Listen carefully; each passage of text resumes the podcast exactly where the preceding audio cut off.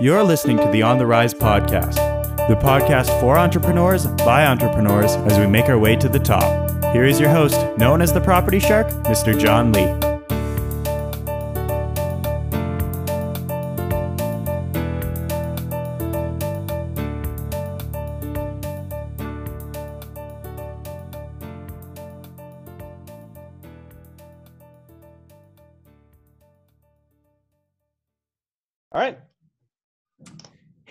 Guys? John Lee here, also known as the Property Shark. Welcome back to another episode of the On the Rise podcast. Today, our guest is Michael. He is the founder of Elucity, Yep. and uh, he's crushing it. He's been busier than ever. Michael, thank you so much for you know coming on board with us today. I appreciate it, John. Thank you for having the time to talk to me today. Absolutely. So, Michael, uh, why don't you give people like a quick spiel of what you're about and your upbringing and all of that? Yeah, for sure. Um, my name is Michael Ninian, and I'm the CEO and founder of Elucity. And um, we've been, me and my business partner, and kind of my employees and everybody else have been on the journey in the virtual reality world for a few years now. But I have basically been in sales all of my life since I was like 13 years old, and I'm 37 now. So it's all I've ever really done or known.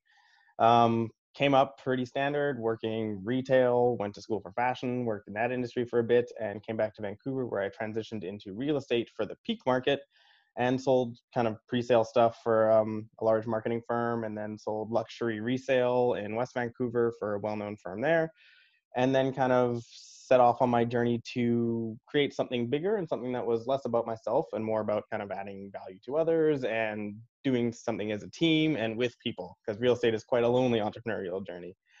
And um, i've been kind of on that you know on that journey um, on that grind for like yeah two three years now. And um, we're just kind of starting to turn the corner into kind of profitability and really kind of hitting that uh, rocket scaling with the company. So that's kind of what I've always done. So um, on the entrepreneur side, I always tend towards kind of marketing, business development, and sales, which is my wheelhouse. And then the other kind of thing that I really have is the ability to team build. So that was a very important one um, for kind of any early entrepreneur being able to start a company and something I would highly recommend looking into if you don't have any kind of uh, resources or um, experience in team building. Absolutely, Michael. Uh, so, kind of take me back to when you were growing up. You know, what what kind of impact your parents had on on you growing up? For sure. Um, my dad was a doctor, GP, and uh, my mom was a homemaker. So I was used to people being busy and out of the house quite a bit. And then I grew up with a couple of uncles who were both successful entrepreneurs uh, back in Alberta, uh, northern Alberta specifically. So, you know, oil and gas, pharmaceuticals, these kind of things. And that's really where I saw a lot of the early fruits. Like I recognize that part um, as a young kid growing up, um, but um, also got to see a lot of the kind of the hard work that really has to go into it and the hours of sacrifice that both the entrepreneurs and their families have to go through to get there. So that's really a lot of where my early kind of uh, passion for living this kind of lifestyle really came from was uh, from my uncles and my father. That's amazing. And what was that first spark of interest in, in entrepreneurship for you? What did you do? Um, I'd say the first time, like it's, I've always kind of had it because I never really fit into kind of, um, what's the best way to describe it? Uh, the corporate mindset. I've always really um, performed better when I was able to kind of do my own thing and find my own way and really not listen to anything anybody says, which I'm very good at. and um, that's, you know, um, so I guess like the first one would probably be way back working retail. And I kind of I saw kind of the steps that people in retail take, and you kind of work your way up from the floor into management and upper management, and then it's ceilings. And for me, that was never never enough. I always kind of just wanted more, um, whatever that is. And um, I just kind of decided that the only way to really get that was to do what my family did and to just start my own business and you know try and fail until you make it. And what what age are you were you when you first had that revelation? Uh, early twenties um, so quite a while ago, but I didn't really act on it until my uh, late 20s, early 30s. Got it, Michael. And you know, you said you're good at like not listening to outside noise. Kind of what's what's the the trick behind that? Because I feel like people get drowned in in so much abundance of negativity and noise, and and that they lose focus on you know themselves and, and a sense of direction and what to do uh, in life so for sure. And i mean it's something that we all struggle with i still do to this day. And you're gonna you know something that anybody or any of us who have ever listened to gary vee before he's always you know try to try to drown out that outside noise because you have to believe in what you're doing.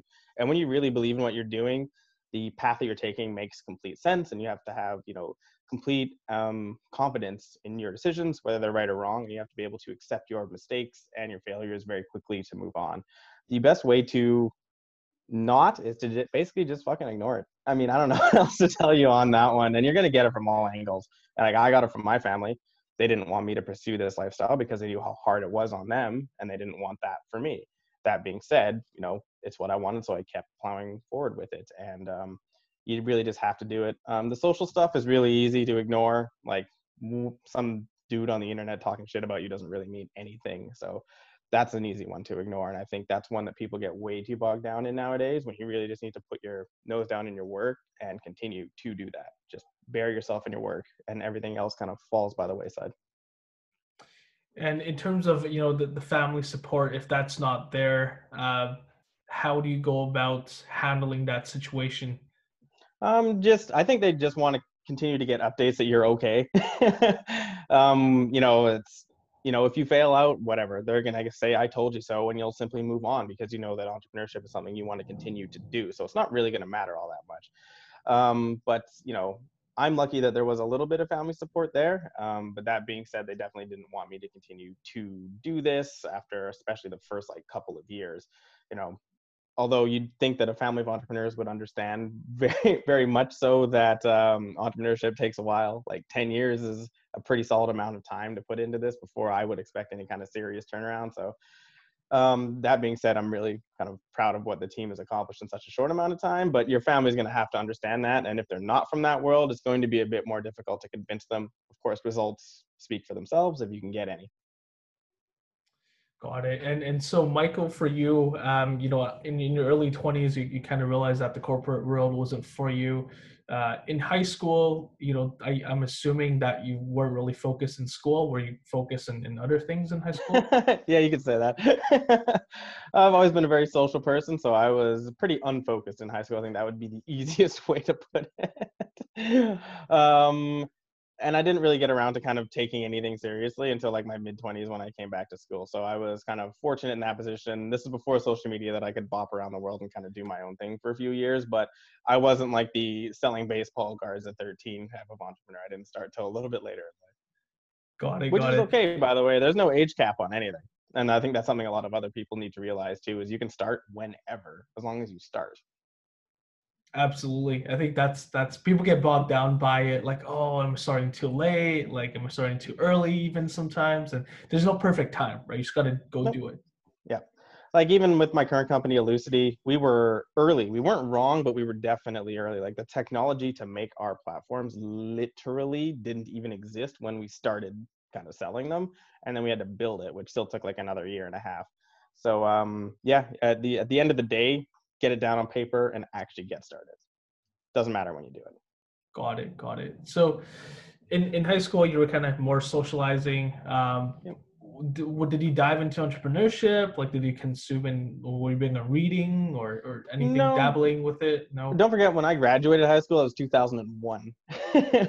now, um, more of what I was doing kind of at a younger age um, was just kind of off the beat stuff that I wouldn't have recognized as entrepreneurship at the time. I was, you know, installing car stereos for my friends, doing competitions regarding that, car detailing, this kind of thing that could easily have grown into small businesses. Um, one that I did have when I was younger that was working for a home theater um, kind of startup in Edmonton, Alberta that we grew quite big. And I got a chance to branch out and do my own thing, working directly for some ex clients of that companies and kind of grow my own small thing. I remember my dad always like being very upset that I didn't stay in Edmonton, Alberta and continue to pursue that as I was quietly building it. But the kind of oil downturn really would have really would have put me in a tough position in my early 20s. So again, you're meant to take the path you're meant to take. Got it, got it. And so with the home theater thing, uh, you know, what what was kind of the catalyst for you to grow it so fast? Right. So I just wasn't happy with the management direction of the company that I was working for. And I had had interest from a couple clients who were, I think, trying to get a better deal if they could get somebody in house to do the same work. So we just came to an agreement that I would start doing all that work in house for them and, you know, snake those ones. And that's just kind of how that went. And then I started growing on that, doing a lot of independent stuff through word of mouth. Um, this was at a time where it wasn't as easy to set up your flat screen television and get it all mounted, and you had to buy like a speaker, speakers, amplifier, DVD players, and everything all separately and run all the wires for this stuff. So it was just easier at the time for you know somebody to call somebody in to do it rather than trying to do it yourself. The, there was no Bluetooth, so there was a nice little niche right in there where we could just, or where I could just you know sneak in and come do a stereo setup in an afternoon. So that's kind of how that progressed out of a um, position for a job and just talking to the clients and kind of making sure that their needs are being met. Sometimes they are, sometimes they aren't. And you know, if you are um, not intelligent, but if you're if you're forward enough to think about it, you can finally you can maybe carve yourself out a niche within a client's needs uh, specifically just for you. But that's not not a course for everybody. That's for sure. Yeah, to- that, that's that's really cool. And from there on, uh, you know, what direction did you take with that company then? Um, I continued to bop around with that probably for about two, two, three years, and then mid twenties, I moved out to Vancouver. So that was oof, 13 years ago now, and um, that's kind of when that story ended because I just decided I didn't want to live in northern Alberta anymore, and I wanted a change of lifestyle. So I just dropped everything and put all my stuff in a van and drove out here. That's awesome. And before I dive into that, Michael, uh, another big crossroad that that people hit, you know, when they graduate high school, they freak out. They they really don't know what to do. Um, kind of take me through those moments when when you were graduating high school. Kind of what was on your mind and what direction did you decide to take? I didn't know we are doing all this early high school deep dive. Um, at the time, I just wanted to travel. So I was from a very like um, very small town where I grew up. Like not a lot of people, like less than twenty thousand people. So at the time, I hadn't seen a ton of the world up until that point, and my number one goal was just to get the hell out of there and travel. So I moved to Toronto for a bit, and then traveled around the world um, for a few years before kind of heading back home to work. So that was my immediate after. Is I didn't want to think about it. I wanted to go see stuff, get inspired, go see the world, travel around, party, and I was very fortunate that I was in a position to do that. So kind of, you know, work, party, work, party, kind of continue on. And um, that was actually a lot of fun, and I don't regret any of that because it's kind of allowed me to be very forward and ended up, you know, really creating a lot of, um, I think, interpersonal skills that I didn't have by being in a small town that whole time. And do you, do you think it's important for people to, to kind of take a break from school and travel and see the world? Do you think that opens up your, your horizon and perspective? Absolutely. Um, I never really believed much in the direct course of going directly from, you know, high school to marriage to university to buying a house to working at the same job for 40 years until you die. Not really was ever going to be a thing for me, but that's highly personal to me. My sister is the exact opposite of that. She continued that course and she loves it and it works for her and i'm happy for her every day. That just was never going to be a happy situation for me. Didn't believe in it so i needed to go find my own way and that's important for anybody out there is you have to follow your passions and find your own way and what makes you happy. It doesn't necessarily mean becoming an entrepreneur straight out of high school. And eh, how did you develop self-awareness at such an early age? Oh have i done that yet um at the end like i think when you're doing it you don't really you don't really know what it is. Like you're you know you're just out there in the world mixing it up. You don't really understand that self-awareness. I just knew and i think most people do what intrinsically makes you happy and what makes you doesn't or and um, what doesn't make you happy. And i think if you kind of you know look at other people's situations around you look at the social situation around you and you can figure out whether you fit into it whether you don't or whether there's something else for you. And i think that's easier today or for today's generation than it was in mine because we didn't have access to information like your generation does. So we really had to figure that out for ourselves.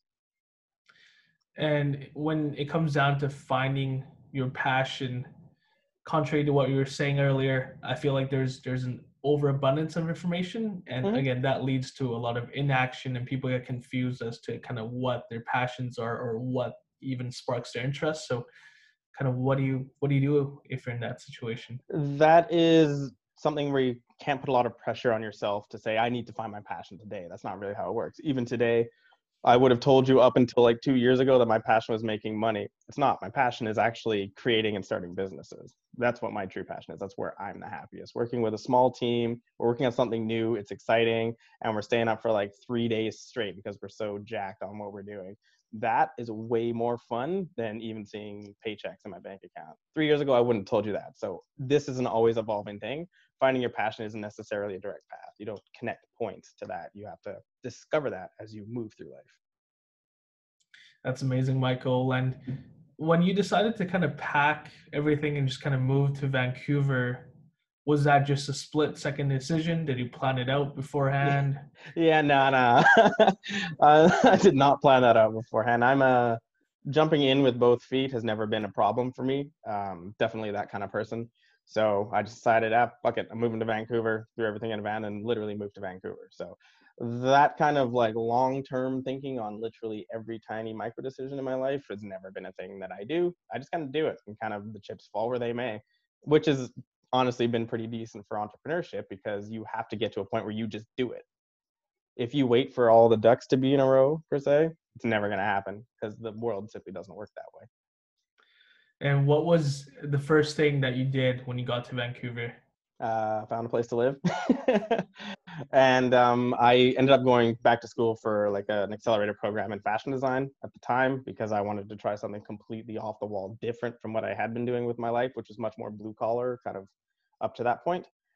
And um, so that's what I did for the first two years when I was in Vancouver, and just kind of took small jobs with various companies like American Apparel in the Bay um, around Vancouver um, while I went to school for that. So not much entrepreneurial happened in that time. I started a small hoodie company. Uh, this is before kind of the big screen print on hoodies and everybody having a fashion line blew up and I didn't really stick with it because I went to work for much bigger names because I thought that was maybe more the path for me, but it turns out it wasn't. And when did you discover that, you know, you dabbled in fashion? When was that point where it was like, okay, like this isn't for me, this isn't what I expected? Even within fashion, there's parts that I really liked. Like I liked visual merchandising, merchandising. I liked working in the actual retail stores for some of the bigger names that I worked for. I liked doing the behind the scenes stuff with Fashion Week and kind of doing the event curation and actually running the event. So there's a lot of things that I did like, but I went to school for fashion design and there was most about most of the um not the design part like um but the actual construction part I hated it. Hated all of it. Can't sew for shit. So so there's a, I found out that there was a lot that I didn't like. So then I decided to go kind of more into what I thought I had was, or which I do have, which is people skills. So I went more on to the sales and marketing side of the fashion industry and worked in that for many years before transitioning into real estate. And hmm. again, it's a it's a discovery process. Like that's that took like four years to get to that realization. Like two years in, after I was done my internship in New York, I was like, yeah, I don't no interest whatsoever in cutting and sewing and draping and I just wanted to go, you know, work with people and dress mannequins and work on the marketing promotions. That was way more fun for me. So this this is this whole journey has been just discovering what you like and what you don't like, trying new things, and just keep on testing. The one thing that's always kind of remained when I look back all the way to the beginning has been person to person skills, um, designing and creating businesses and business ideas, even if they weren't wanted by the particular business I was working for and sales. Like that's just kind of always been what's cons- stayed consistent throughout my career. Um, are those things? That's amazing, Michael. And and how did the transition to real estate happen? Was it just by accident too that you kind of stumbled into real estate? Uh, no, this was kind of after I'd uh, kind of tired of the fashion industry. I do get kind of, you know, I like to move on and move on to new things. This will always kind of be consistent with me and who I am but it was kind of like I was growing out of it at this point. I kind of hit the ceiling. I'd seen what the top looked like, and that just wasn't enough for me. So I needed the next thing, but still used all my skills. And as we all know, anybody can write the real estate test. So um, this was, I'm going to say 2013. Yeah, 2013, 2012, 2013. And um, I decided to go write the real estate test because, again, you can study and write that thing in three months. You are a realtor from then on. So that seemed like an easy enough transition, and that's what I did. And then from from real estate, in, in real estate, kind of take me through your journey as to kind of where you started off and, and kind of what you transitioned into throughout that journey before you got to where you are now. For sure. This is where it gets serious. Um, so, real estate, I started um, with a large marketing firm in town. And um, that made the most sense to me because I had been working in retail sales. So the customers generally come to you. And that kind of made sense as the transition to me. I didn't know anything about resale. There are no realtors in my family. And um, so that's kind of the only two dots that I could connect where it made sense for me to move into that industry it was like, okay, if I can get a job doing pre-sales, I can, you know, work from an office, the clients come to me, and that will at least be an easy enough transitional step for me to learn about the industry, learn how the contracts and the paperwork work and kind of move on from there in any direction I want over time. And that's exactly what I did. So I um, was fortunate enough to kind of ace my first interview and, you know, um, got a job with a marketing brokerage that's quite large in town. And I went to sell pre-sales for the first few years of my career, which actually I quite enjoyed.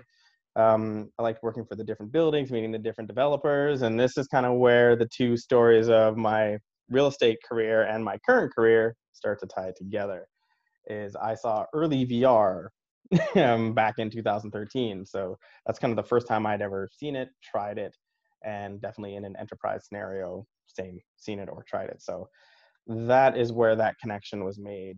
And um, kind of working through that industry, I I really enjoyed. it. I got to work on some amazing projects with some amazing people. So that was a, a very enjoyable thing for sure. That's amazing. And and what was kind of the, your the biggest takeaway that that you had from working in real estate? Um, there's a few. I'll try to keep it positive. Uh, no, there's there was many. Um, the biggest takeaway that I had was it's literally the grind. Like I've worked a lot of jobs, I've worked a lot of hours, and both pre-sale and resale was the most hours I've ever worked.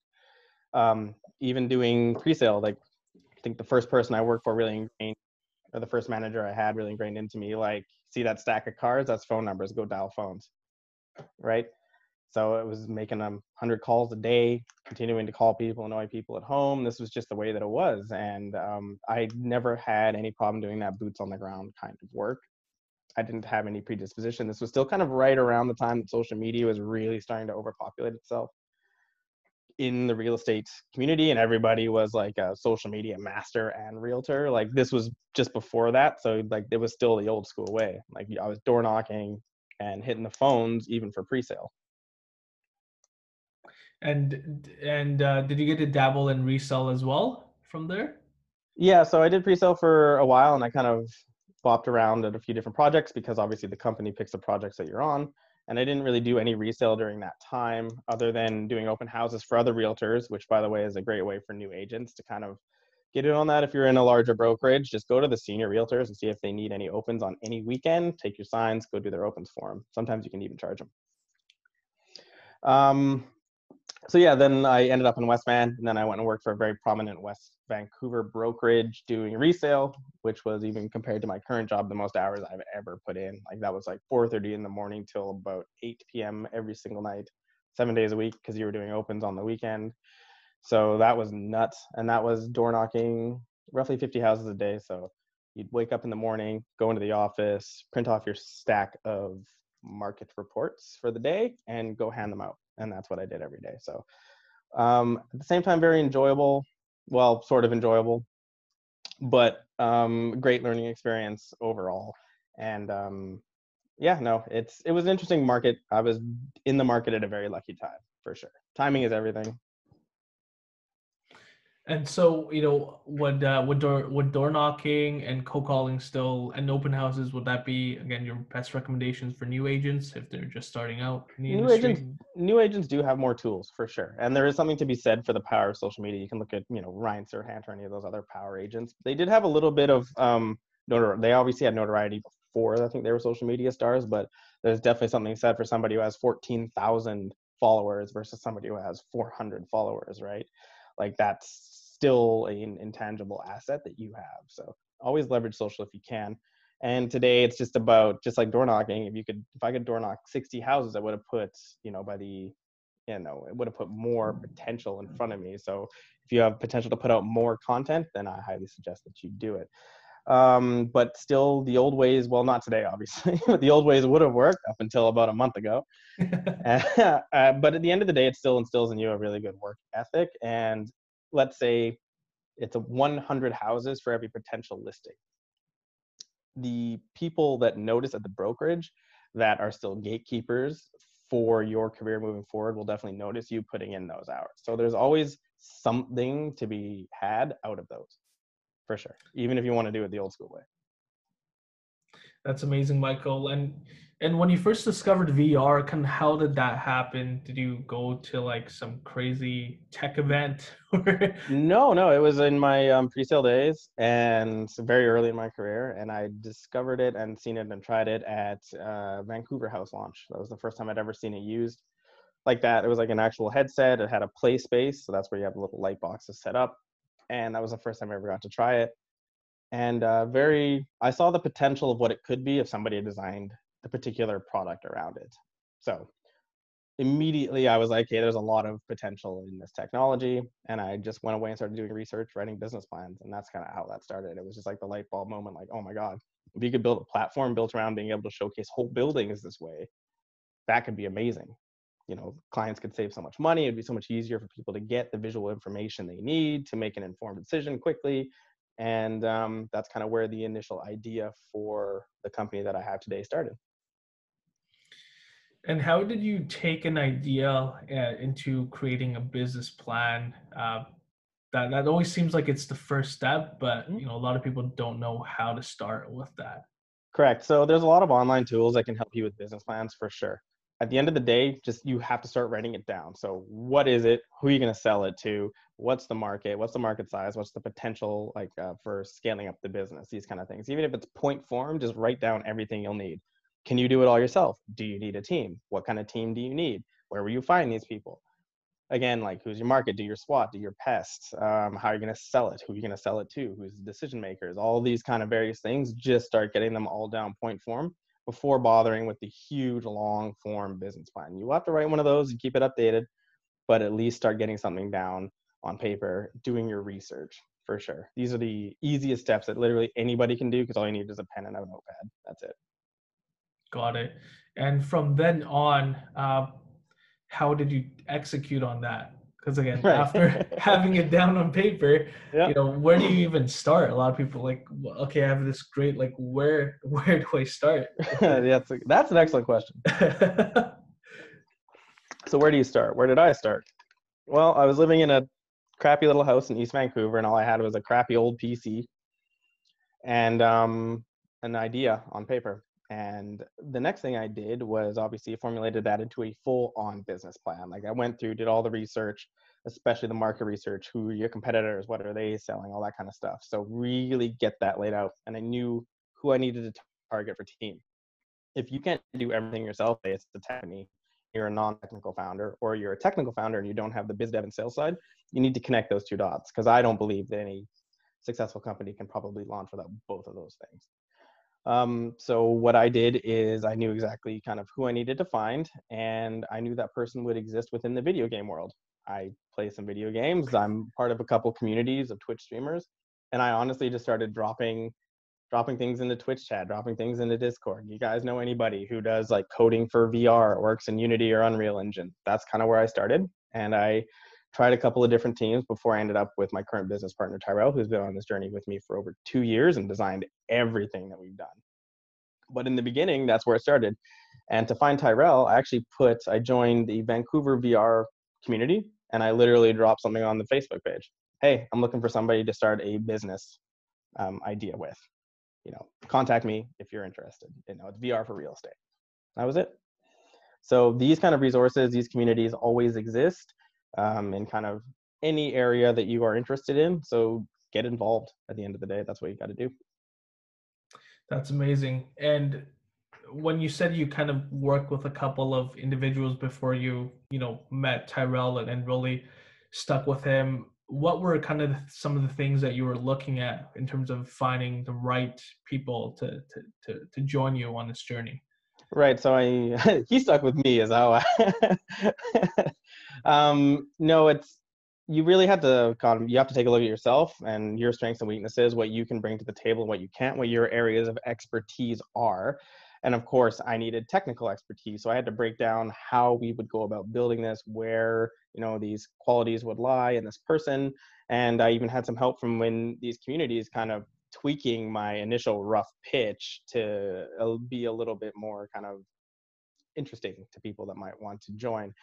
But again that's that's basically it is you really just got us you have to start. Like you just got to put something out there. Hey i'm looking to start a business with somebody you know with such and such and such. Post it to a community forum post it to a community board wherever that is and really just start talking to people and you will refine your pitch over time and learn kind of different ways to describe maybe better what exactly it is you're looking for or who you're looking for but it, at the end of the day it's probably going to be the exact opposite of who you are Got it. And then you met Tyrell, and did you guys start with a minimal viable product to begin with? Uh, yeah. So I met Tyrell and gave him the pitch, and he's like, "No, nah, no, nah, this has to exist. Like VR, this it's got to be a thing." He went back and did his own research, came back and said, "No, we have to do this. It's not a thing," which I had been telling people forever.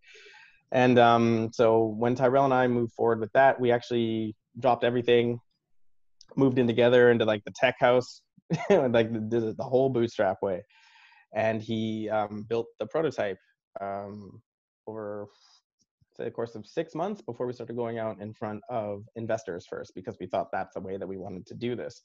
Kind of taking a look around and figured out if we wanted to gain critical mass quickly and and grab market share before any of the competitors kind of maybe saw this opportunity um, we'd have to get all the way to a finished production version of our software pretty quickly and um, that was the whole point behind going out for investment capital was to hire the necessary people design the workflow and processes necessary to launch the full product as quickly as possible. Because there's two different ways to do it. You can bootstrap it which is where you pay for it yourself. You kind of it takes a long time because there's less people working on it. Maybe it takes a year to bootstrap and it would take you three months if you had a cash injection to hire the people to do it for you. So we went with the first way first which was uh, definitely an interesting tale here in Vancouver, which we can get into later. But that's kind of that's kind of how we started it off. We just moved in together, and I started to work on the kind of get way more into the sales and the marketing and how we were actually going to sell this thing and branding it. And uh, he built the prototype for us. That's amazing. And during those days, you know, have you ever thought about like quitting or giving up? Okay. Oh yeah. I mean, it's it's not an easy thing, right? Like I, I'm a realist, and uh, but I thought the market would be a adopt a little bit quicker than they did. So at the end of the second year, I was kind of like, oh damn, like this is really going to take a long time. Um, that being said, not kind of dissuaded from it, just you know, really accepting that okay, even though we made the best product, does anybody want to buy it? Right. So we did definitely get into that, but um, at the end of the day, you know in the darkness only ambition will guide you and you got to continue to push forward and only you can do that like you got to pull yourself through the mud that's classic entrepreneur like i had nobody to kind of rely on at that at this point so you got to continue to push it forward and a lot of it will be you know people who are on the journey with you so if you do build a team they will hold you accountable right? Like do you want to let them down at the end of the day you know they drop their lives to follow you on this crazy journey like uh, you know you're responsible to them. If you have investors you're responsible to them. So that's kind of at the end of the day what will keep you going even through the hard times and you know sleeping on your office floor day day after day night after night. So you know and, you know you got to be um, accountable to those to help you get to where you are. Absolutely michael. And when you talk about like finding investors um, what did those moments look like for you? Um, was it exciting? Did you get a lot of rejections? Was it easy? People were just on board with it, with the idea? Um, it was actually a really exciting time um, at the time. Nowadays, we're just doing it the old bootstrap way. But you know, when we first came out, it was like that was pretty cool. Like we got with an investment firm, they put some money in, they were taking us around town, so we were doing a ton of investment meetings. So that was that was really interesting because none of us had done it before, and it was deceivingly easy at the beginning because the first time we ever pitched an investor, ended up putting money into the company, which is like nuts. I thought we would have to do a hundred before we get one check. That was kind of what I had mentally prepared myself for. So a lot of what you have to do is mentally prepare yourself for that. Will you get the first one? In our case, yes, but generally no. It's about a hundred, right? Same with listings. And you really got to be ready for a lot of rejection. But that's why salespeople are fantastic at entrepreneurship, is because that shit just rolls right off our backs. We're already used to getting doors slammed in our faces. So this should be simple, man. Another a no is just another opportunity, right? Then you put that in the late adoption column and come back to them later, right? So, you know, you have to be mentally prepared for a ton of no's. But at the end of the day, I always looking back on it, recommend that if you can sell it yourself, don't go with an investor. And the reason for that is getting investors is easy. Selling in the marketplace is way, way harder. So if the market will buy it, the investors will just come because everybody wants to be on the winning team, right? Whereas if you don't have any sales yet, the investment is going to be a lot harder to get, especially nowadays, because that whole big, you know, uh, Valley investor writing you fucking VC check for a million dollars, like those days are not. Those days are long gone. So at the end of the day, if you can sell it in the marketplace, even if it takes you like an extra six months, do it that way. Is my personal recommendation. Got it. And so even like you're seeing the, the shift in, in the VC world and, and investments and again, you mentioned timing is everything. And, and so at that moment in time, you, you kind of still rode the wave where the investors are still writing out checks, but nowadays it's not as easy as it was. Correct. Correct. And then again, you're getting locked into terms. Are you happy with those terms? Like, do you really know these people or are you just happy to like eat that week? you know, and I get it. There's both sides of that. You know, we were happy to kind of move forward, but at the end of the day, you got to be really, really careful about kind of what you're getting yourself attached to because short term it might be great, but long term it might not be what you want at all.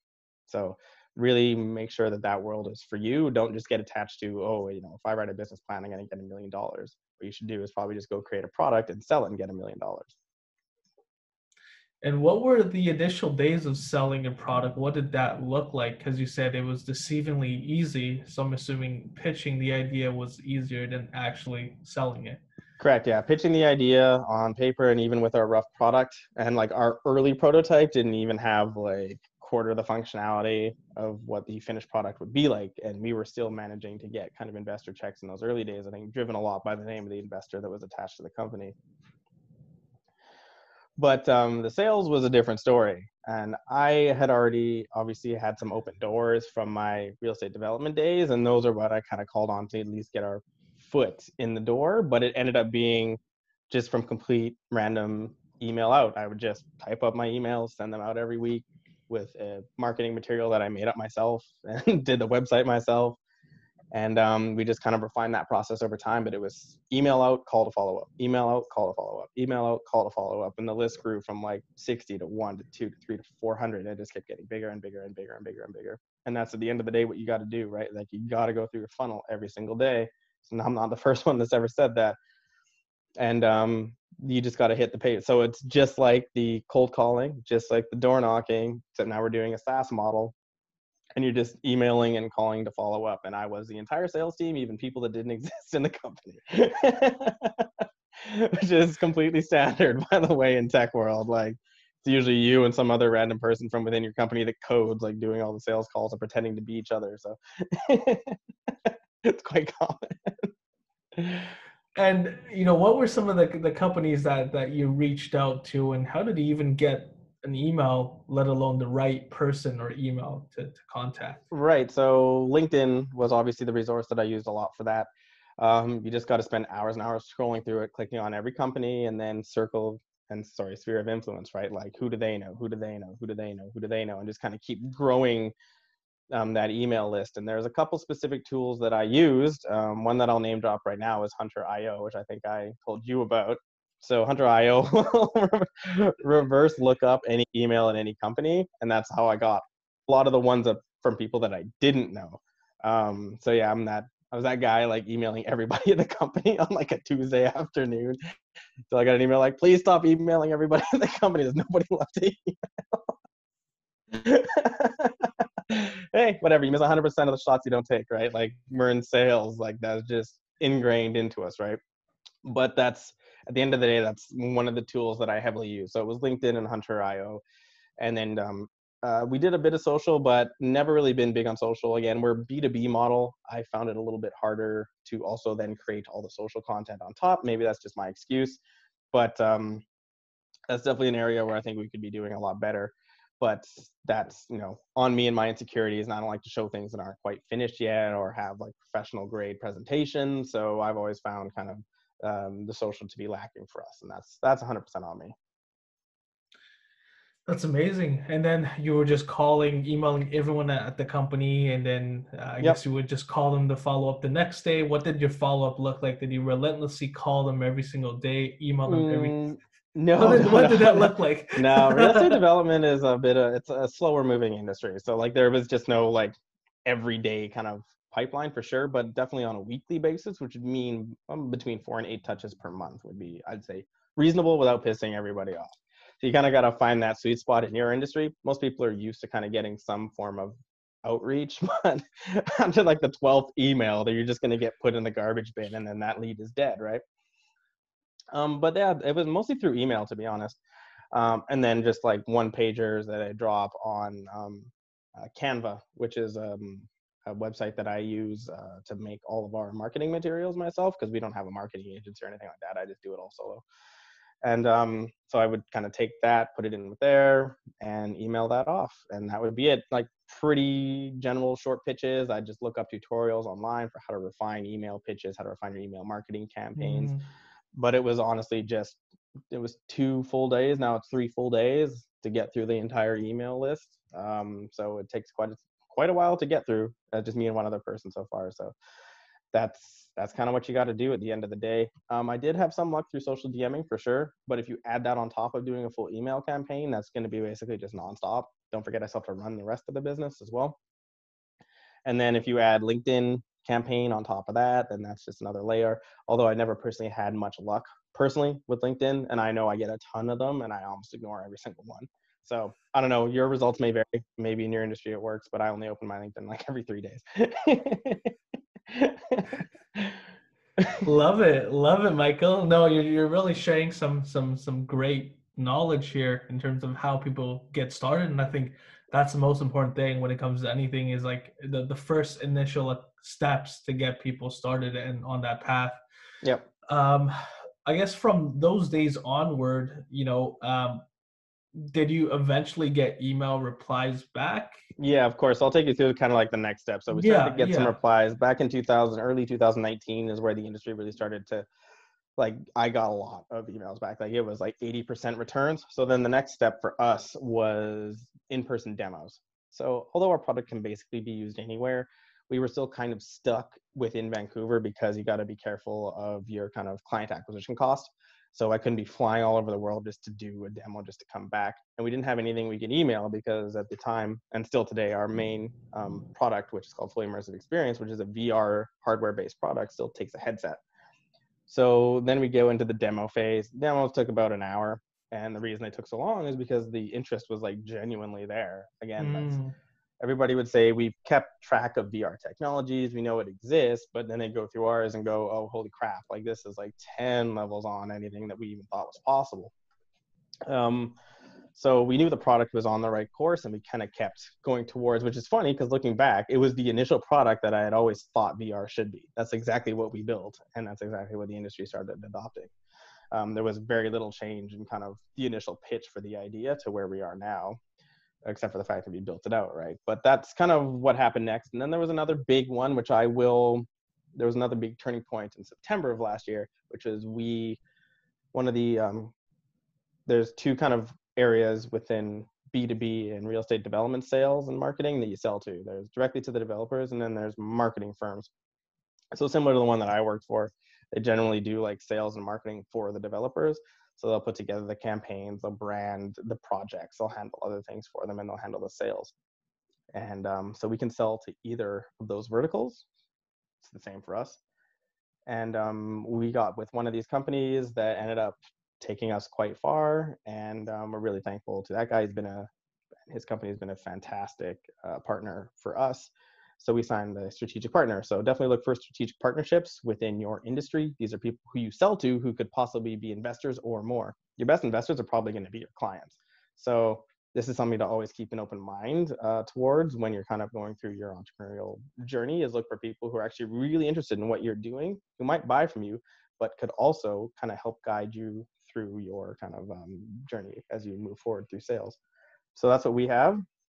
And he put us into something he did called Condo Expo, which was also kind of a new thing for pre-sales because generally pre-sales is a pain in the ass. Like how do you lug some six foot tall model of a building down to a convention center and then set it up? So that's where like our products work really well. So we had a fantastically successful showing September of last year at Condo Expo here in Vancouver, and that's definitely something to look into. I know obviously not right now, but um, you know, doing those trade shows, getting on that trade show circuit. The issue that I think a lot of people have with trade shows is they do industry trade shows. So we almost got not suckered into, but there was a lot of kind of reach out for industry trade shows, and that for us didn't net us sales. Like we weren't putting our technology in front of potential clients by doing a VR industry trade show. It doesn't really do anything mm. for us. I never gave a shit for that reason. But a specific trade show for your where your clients are going to be there, that's hugely valuable for you as a company. So if you can scrape together enough money to attend a trade show or partner with who's ever throwing the trade show. So do a little digging, find out maybe there's a fit there, bring them on as a strategic partner or investor say, oh, you cover my trade show costs for the next, you know, five to 10 years at your trade show. If it's a large one, like a national one, that's very worth it to you and bring them on as an investor and that's the trade. Right? You give them stock options in your company for trade show access to every single trade show they host. That could be huge for you. And that one was big for us. So that's the first time because we could just get all these industry people and people that have never tried VR to try it. These are people that wouldn't answer my emails, right? Like they were all there. So that was that was a big one for us, and we got a, some good sales right off the back of that. And that's kind of you know late September where we really started taking off with the VR stuff. And then we were very lucky that we were able to pivot into the online platform that we were always planning on doing, but we really pushed up the development on that, obviously based on what's happening in the world right now. And before we kind of dive into the transition to the online platform, uh, in terms of gaining interest in your product, and actually converting the interest to a sale because again it was real estate market generally moves very slow and they're not mm-hmm. really open to new ideas or um, taking on new concepts and ideas uh, how were you able to kind of get people on board with you i mean the interest was definitely there but in terms oh, yeah. of signing up for it like how did how did you do that the the first sales came through our strategic kind of um, partner who i think really he did help kind of push those early sales. So that's where i would say it would be worth it for you to find one within your industry because they might help you get those first sales. Now you are correct. Real estate development marketing and sales has definitely been uh, slower to convert industry over time. They trust their trusted processes. And there's nothing wrong with that inherently for sure. And if you sell like print then you're good. But um we're trying to move the industry forward, right? Like there's, uh, you know, there's a lot more happening in the tech world that is actually beneficial to that industry than there ever has been in the past. And um, that's kind of where our first sale came from. That was our strategic partner really being like, okay, you know, like I trust these guys. He gave us the vote of confidence, which we didn't have, and then we had to deliver, which we did. And then kind of we then we got the industry vote of confidence, and then kind of got another one. And these are multiple pitches. And don't forget, the emails haven't stopped during this point. We're still reaching out to these people. We're still updating them on our progress. Hey, we delivered one. Hey, we delivered another one in Hong Kong. You know, now you can go check us out at this presentation center and just kind of kept going and going and going. And you got to strike when the iron is hot. After you get your first initial sale, then you just try to make that sale look as big as possible and really, really just push it as hard as you can at that point. That's amazing. And till this day, you still have your email list going and you oh, yeah. have about eight touches that that you uh, it's even more now because more. we've expanded into other verticals. Uh, the yacht stuff is well underway at this point, and actually, I got my first interest in the yacht stuff through DMing on Instagram. But yeah, like that's literally what I was doing up until we started this call, and I will be doing for the rest of the night because it takes me 72 hours to go through the whole list at this point. Because we're all we're all over the place now. We're in Los Angeles, New York, Toronto, Dubai, which is a big market coming online for us, and now with the launch of like the platform that's global like anybody can access it use that online anywhere so i got to do a big marketing push behind that. Just redid the website so we are very we're very fortunate to be very busy right now. That's amazing and you've almost been able to really capitalize again timing and, and capitalize on this bulletproof business. Um, pandemic proof business that, that you've kind of built around, right? So I'm not going to uh, put that in the marketing material, but yeah, I guess.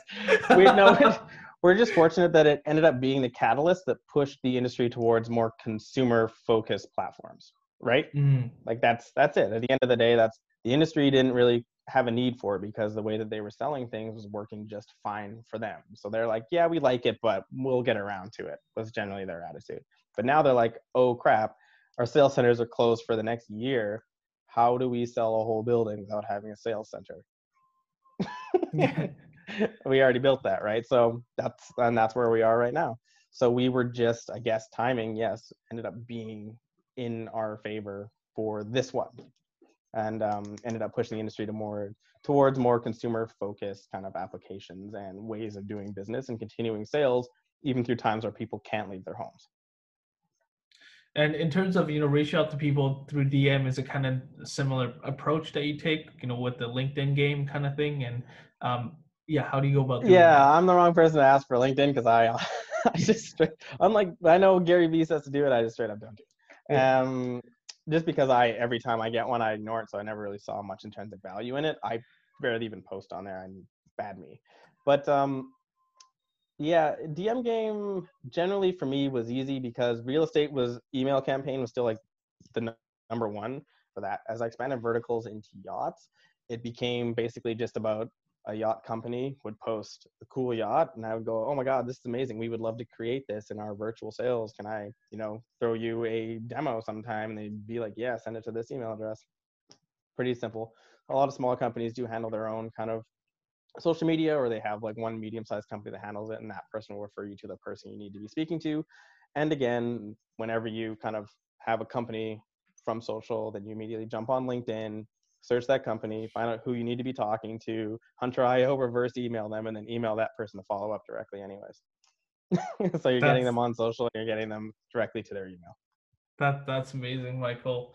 And uh, take me kind of through your the transition from, I guess, the, in terms of the real estate side of things, from the VR to the the the web web app. That Right. was that transition easy to make? Was it you have to build a completely different product?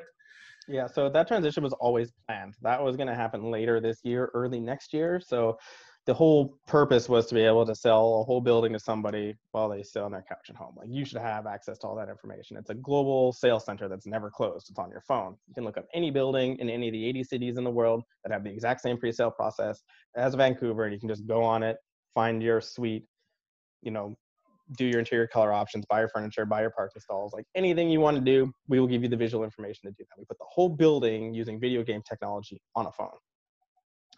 And the transition to that was always planned. That's why we kind of had built our API and our backend processes in the way that we did, using um, kind of Unity Engine, our in-house IPs that we have created, machine learning to help us build the buildings faster with a smaller team. All these things that we kind of work together and processes and workflows that we worked out over the last two years. That was always the plan. All we did this year was switch the two as soon as this happened. We said, okay, now we got to push the online platform, which is supposed to happen in Q4. We push that to Q2 and any VR sales, we just push those back to Mm. September when the building launches will happen. So we'll hit that again hard in September. But right now, I was like, oh well, everyone's sitting at home anyway, so we need the platform now, and that's what we did. We just pushed, we just moved that forward in the calendar and got the team together to build that. So that's kind of why I'd been super quiet is because we've just been hustling that out as quickly as we could over kind of February and April. So it took a while. It was definitely we had to invent a lot of processes that didn't exist still working on it now. And but that's software development, right? It's an iterative process. You got to launch your first one. Again, jumping in with both feet, not worrying overly what people are saying about it. Launch your first one, take that customer feedback, and then kind of revise and improve. And that process never stops.